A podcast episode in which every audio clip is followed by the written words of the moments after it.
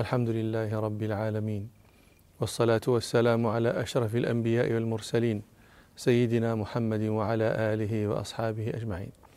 لا نزال مع رسول الله صلى الله عليه وسلم وهو في تبوك وهو يتوقع هجوم الروم وأحلافهم ويأتيه العرب بإسلامهم ولم يكن ذلك يمنعه صلى الله عليه وسلم من أن يحدث أصحابه بعظيم ما شرع لهم ربهم سبحانه من عبادته.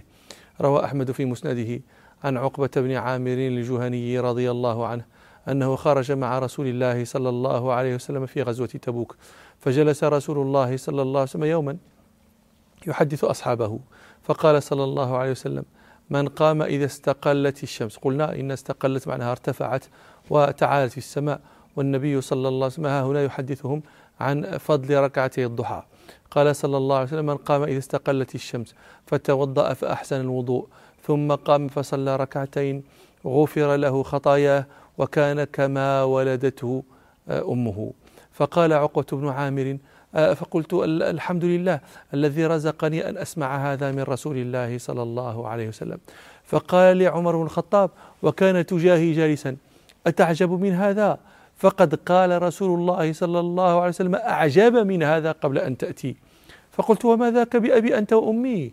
فقال عمر قال رسول الله صلى الله عليه وسلم من توضأ فأحسن الوضوء ثم رفع نظره إلى السماء فقال أشهد أن لا إله إلا الله وحده لا شريك له وأشهد أن محمدا عبده ورسوله فتحت له ثمانية أبواب الجنة يدخل من أيها شاء.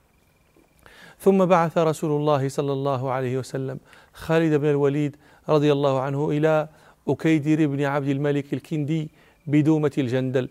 آه، دومة الجندل هذه الآن إحدى محافظات المملكة العربية السعودية تقع شرق تبوك على نحو 500 كيلومتر. وكان أكيدر بن عبد الملك هذا آه، رجلا من كندة قد ملكهم وكان نصرانيا. روى أبو داود في سننه أن النبي صلى الله عليه وسلم بعث خالد بن الوليد إلى أكيدر دومة آه، فأخذ أكيدر هذا فأتوه به فحقن رسول الله صلى الله عليه وسلم دمه وصالحه على الجزية.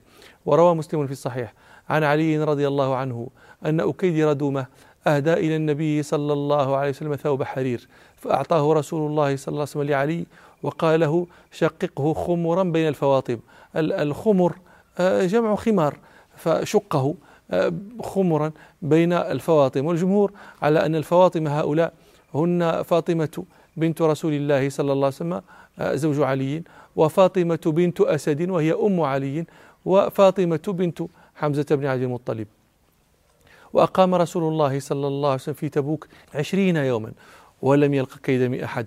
خافه ملك بني الأصفر وقبائل العرب التي معه فلم يجئ منهم إنسان. ثم رجع صلى الله عليه وسلم إلى المدينة المنورة مظفرا منصورا وقد تجلى ما بشر به أصحابه لما قال لهم ونصرت على العدو بالرعب ولو كان بيني وبينهم مسيرة شهر لملئ مني رعبا.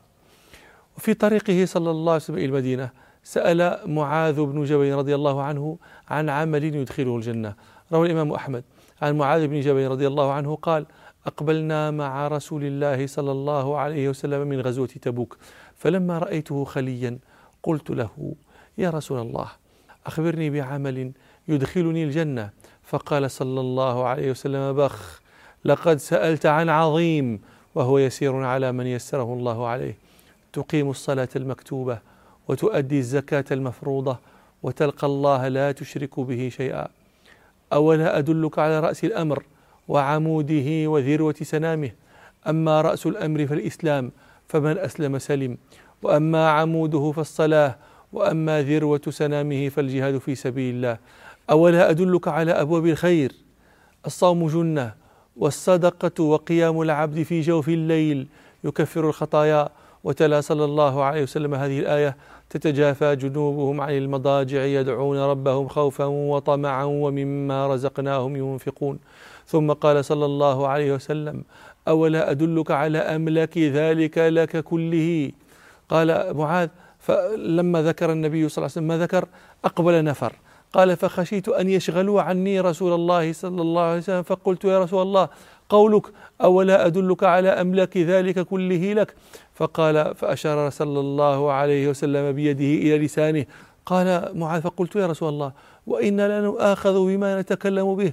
فقال له صلى الله عليه وسلم ثكلتك أمك معاذ وهل يكب الناس على مناخرهم إلا حصائد ألسنتهم؟ وفي الطريق أيضا هم نفر من المنافقين بالبطش برسول الله صلى الله عليه وسلم. روى أحمد عن أبي الطفيل عامر بن واثيلة رضي الله عنه قال لما أقبل رسول الله صلى الله عليه وسلم من غزوة تبوك أمر مناديا فنادى إن رسول الله أخذ العقبة. العقبة طريق في الجبل وعر. قال فلا يأخذها أحد. طبعا هو لوعورته لا يصلح أن تسلكه الخيل إنما هو الفارس فالفارس وإنما اختار رسول الله صلى الله عليه وسلم هذا الطريق لنفسه دون الجيش فيما يقال ليفتضح أمر المنافقين الذين تآمروا على قتله.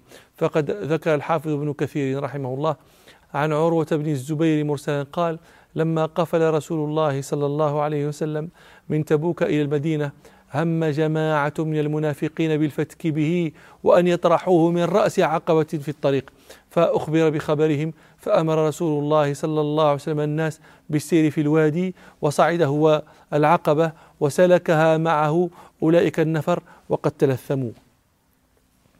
فنرجع إلى حديث أحمد قال فبينما رسول الله صلى الله عليه وسلم يقوده حذيفة ويسوق به عمار إذ أقبل رهط ملثمون على الرواحل غشوا عمارا وهو يسوق برسول الله صلى الله عليه وسلم وأقبل عمار يضرب وجوه الرواحل فقال رسول الله صلى الله عليه وسلم لحذيفة قد قد أي حسبك حتى هبط رسول الله صلى الله عليه وسلم. فلما هبط رسول الله صلى الله عليه وسلم نزل ورجع عمار فقال له يا عمار هل عرفت القوم؟ فقال عمار قد عرفت عامة الرواحل والقوم متلثمون. قال هل تدري ما أرادوا? فقال عمار الله ورسوله أعلم. فقال صلى الله عليه وسلم أرادوا أن ينفروا برسول الله صلى الله عليه وسلم فيطرحوه. ولكن أبى ربنا سبحانه ذلك فحفظ نبيه. وروى البخاري ومسلم في صحيحيهما عن أبي حميد الساعدي رضي الله عنه أنهم أقبلوا مع رسول الله صلى الله عليه وسلم حتى قدموا وادي القرى. فقال رسول الله صلى الله عليه وسلم إني متعجل إلى المدينة فمن أراد منكم أن يتعجل معي فليتعجل ومن شاء فليمكث. قال فخرجنا حتى أشرفنا على المدينة فقال صلى الله عليه وسلم هذه طابة. طابة وتسمى أيضا طيبة لطيبها بطيب من حل فيها صلى الله عليه وسلم. قال صلى الله عليه وسلم هذه طابة وهذا أحد وهو جبل يحبنا ونحبه. ثم قال صلى الله عليه وسلم إن خير دور الأنصار دار بني النجار فضل رسول الله صلى الله عليه وسلم بني النجار لسبقهم إلى الإسلام ولآثارهم الجميلة في في في الإسلام. وبني النجار من الخزرج هم رهط حسان بن ثابت وعبد الله بن رواحة وابي طلحة الأنصاري وأنس بن مالك وغيرهم. وهم أيضا أخوال عبد المطلب جد رسول الله صلى الله عليه وسلم لأن والدة عبد المطلب منهم هي سلمى بنت عمرو النجارية من بني مالك بن النجار. ولذلك كان رسول الله صلى الله عليه وسلم نزل عليهم لما قدم المدينة كما تقدم لنا. قال صلى الله عليه وسلم إن خير دور الأنصار دار بني النجار ثم دار بني عبد الأشهل. وبنو عبد الأشهل هؤلاء هم من الأوس وهم رهط سعد بن معاذ وأسيد بن حضير وأبي الهيثم بن التيهان وعباد بن بشر وغيرهم. فقال صلى الله عليه وسلم إن خير دور الأنصار دار بني النجار ثم دار بني عبد الأشهل ثم دار بني عبد الحارث بن خزرج. هذه الرواية هكذا دار بني عبد الحارث وهو وهب والصواب دار بني الحارث بن خزرج. وهم رهط سعد بن الربيع وثابت بن قيس بن شماس وزيد بن أرقم وغيرهم. قال صلى الله عليه وسلم ثم دار بني ساعدة. هم آه، من الخزرج أيضا وهم رهط سعد بن عبادة وسهل بن سعد وأبي دجانة آه، سماك بن خارشة وغيرهم. قال صلى الله عليه وسلم وفي كل دور الأنصار خير. قال فلحقنا سعد بن عبادة. قد قلنا إن سعد بن عبادة من بني ساعدة بل هو آه، سيد بني ساعدة بل هو سيد الخزرج كلها. قال أبو أسيد راوي الحديث وهو ساعدي أيضا. يقول لسعد بن عبادة ألم ترى أن رسول الله صلى الله عليه وسلم خير دون الأنصار فجعلنا آخرا فأدرك سعد رسول الله صلى الله عليه وسلم فقال يا رسول الله خيرت دون الأنصار فجعلتنا آخرا. فقال له صلى الله عليه وسلم أوليس بحسبكم أن تكونوا من الخيار؟ أن تذكروا معهم هذا كافيكم هذا. وفي طريق رجوعهم إلى المدينة بشر رسول الله صلى الله عليه وسلم أصحابه بشارة عظيمة تنبئ بعظيم رحمة ربنا سبحانه بعباده وبعظيم كرمه. أن المرء ينال أجر عامي الخير وإن لم يعمله إذا منعه العذر عن عن أن يعمله. روى البخاري في صحيحه عن أنس بن مالك رضي الله عنه أن رسول الله صلى الله عليه وسلم رجع من غزوة تبوك فدنا من المدينة فقال إن بالمدينة أقواما ما سرتم مسيرا ولا قطعتم واديا إلا كانوا معكم.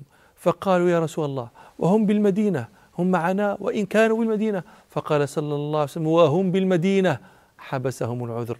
وروى مسلم في الصحيح عن جابر بن عبد الله رضي الله عنهما قال كنا مع النبي صلى الله عليه وسلم في غزاة فقال إن بالمدينة لرجالا ما سرتم مسيرا ولا قطعتم واديا إلا شريككم في الأجر. حبسهم المرض. فهذا يدل على أن المرء الذي منعه العذر عن فعل الخير ينال أجر فعله لذلك الخير وإن لم يفعله إذا كان صحيح النية صادق العزم وإنما حبسه عن ذلك العذر. فهذا فضل ربنا الكريم والحمد لله على ذلك. رجع رسول الله صلى الله عليه وسلم إلى المدينة وخرج الناس يتلقونه. روى البخاري عن السائب بن يزيد رضي الله عنه قال أذكر أني خرجت مع الصبيان.